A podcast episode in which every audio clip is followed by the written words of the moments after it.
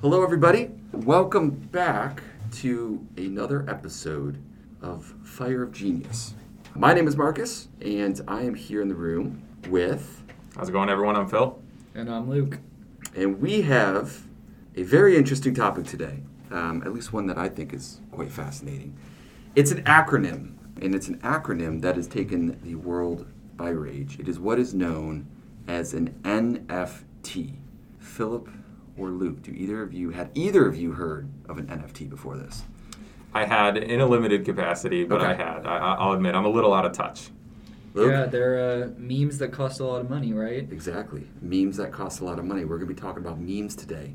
So NFTs, all right, and this is for the listener as well. I've, I've learned a lot about them. Stands for non-fungible tokens. And what non-fungible tokens are, are this ability for the first time to digitize, mint through a unique source code on the blockchain pieces of digital content or even physical objects. And this is something that has just absolutely exploded over the past year. So, to give you some numbers, NFTs, again, built on blockchain like Ethereum, Bitcoin.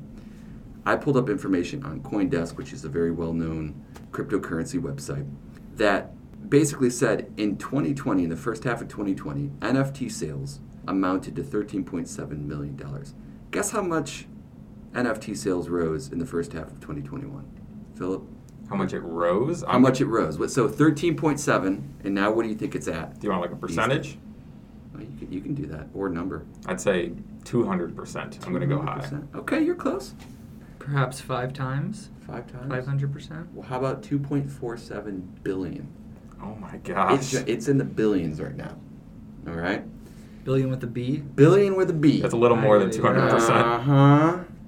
So let's let's back up here. So so I was kind of explaining that's a non-fungible token, and it creates uh, this very unique code.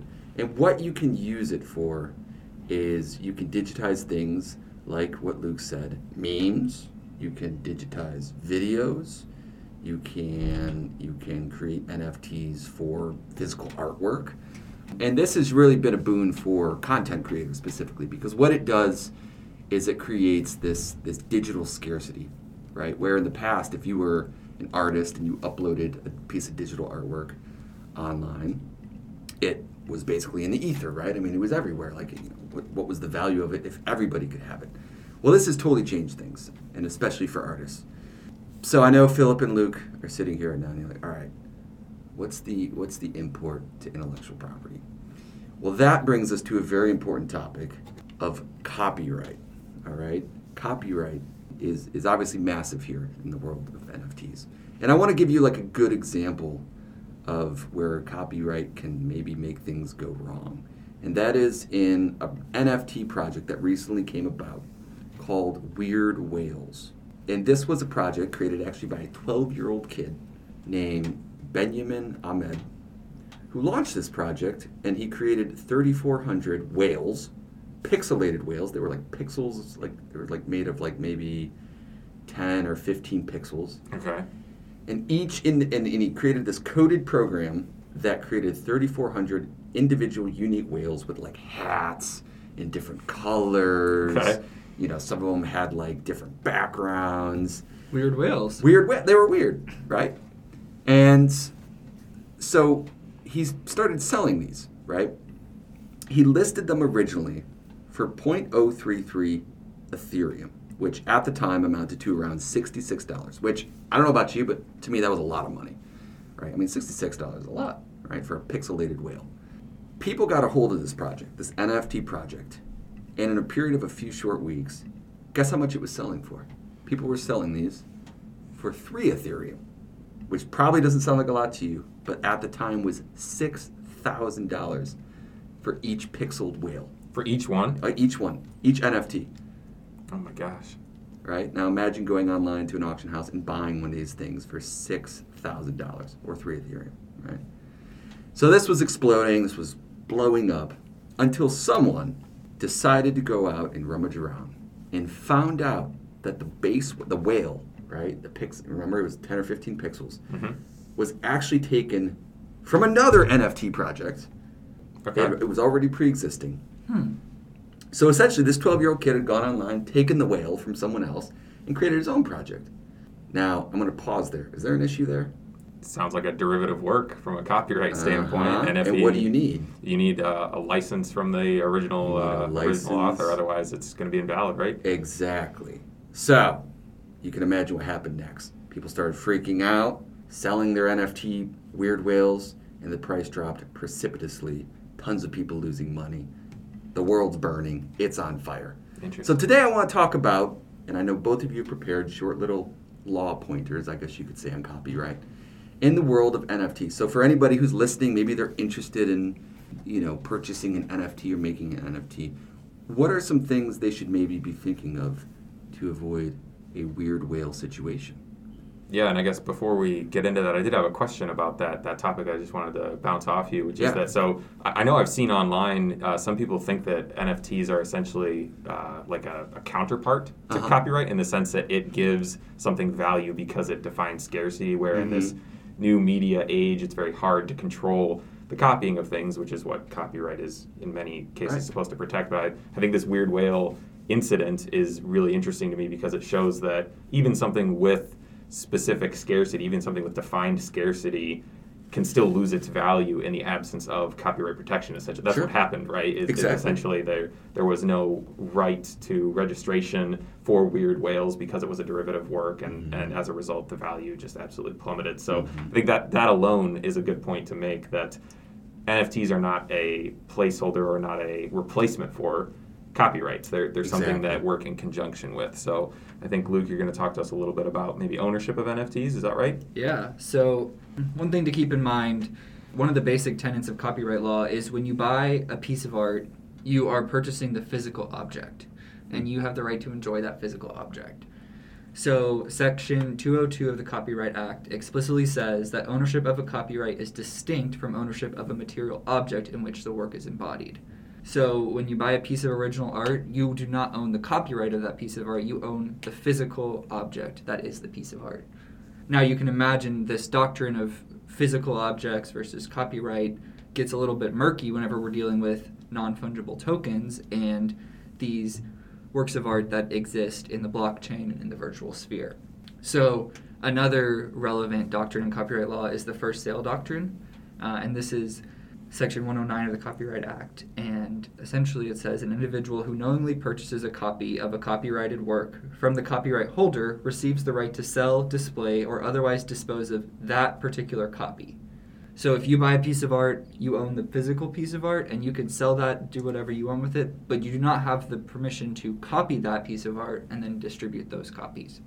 So this gets really interesting because this doctrine is very old and it has to do with tangible items. So there was a court case, um, Capitol Records versus ReDigi, um, and ReDigi operates a website um, that allowed users to resell digital music files. So a user could buy MP3 of a song back in the day, um, and once that file was sold to me per se, I could then sell it to one of you through the site. So it's this exchange of these digital files. Um, Capitol Records then claimed that ReDigi is violating their reproduction rights, uh, and the court actually ruled in favor of Capitol Records, stating that because it was impossible to transfer a digital file without making a copy, such a transfer would be subject to the copyright owner's ongoing reproduction rights, as opposed to the distribu- distribution right limited by the first sale doctrine. Hmm. So the court in this case essentially separated these digital, intangible pieces of property from the first sale doctrine. Now, I mentioned this is kind of an antiquated doctrine that the first sale only includes tangible items because we're far beyond tangible items being the main uh, source of copyright.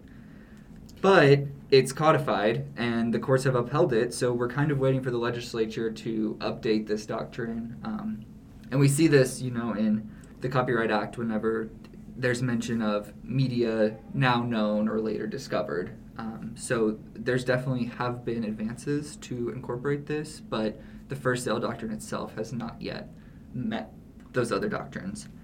So then there was another case uh, called Disney Enterprises versus Redbox, where a California court court, excuse me, held that the first sale doctrine did not apply to digital downloads of movies. So you know, with these music bytes and digital download codes for movies, you can see how these are pretty analogous to NFTs.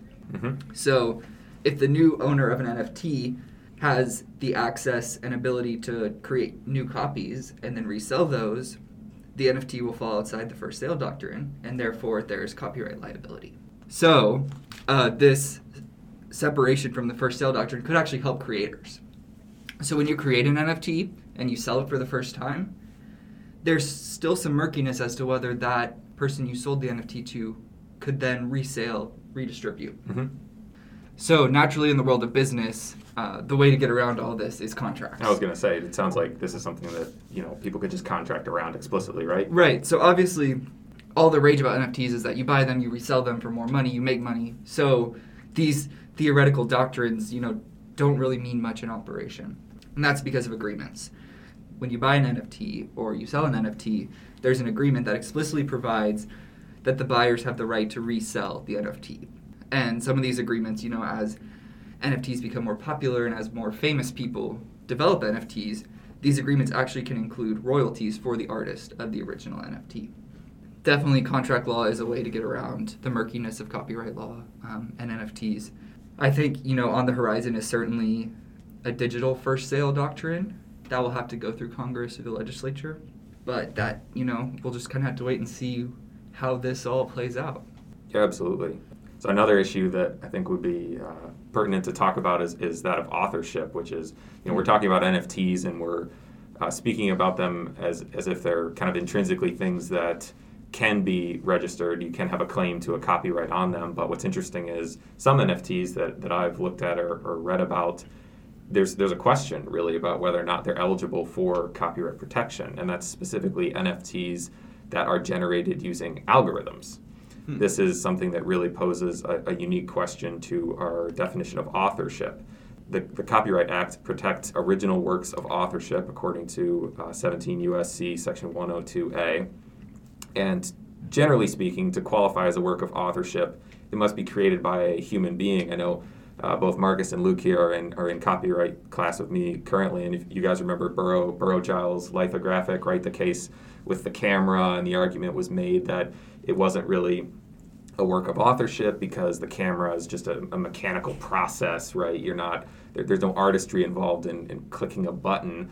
But to the contrary, the court held, you know, that there were elements of authorship in the way that things were framed and the layout of the scene. So they essentially outlined that some photographs are definitely eligible for copyright protection, though maybe not all are. So there are some that would fall below that bar looking into some of the advice that is published by the Copyright Office, uh, the, the office won't register works that are produced purely by a machine or a mere mechanical process that operates randomly or automatically without any creative input or intervention from a human author.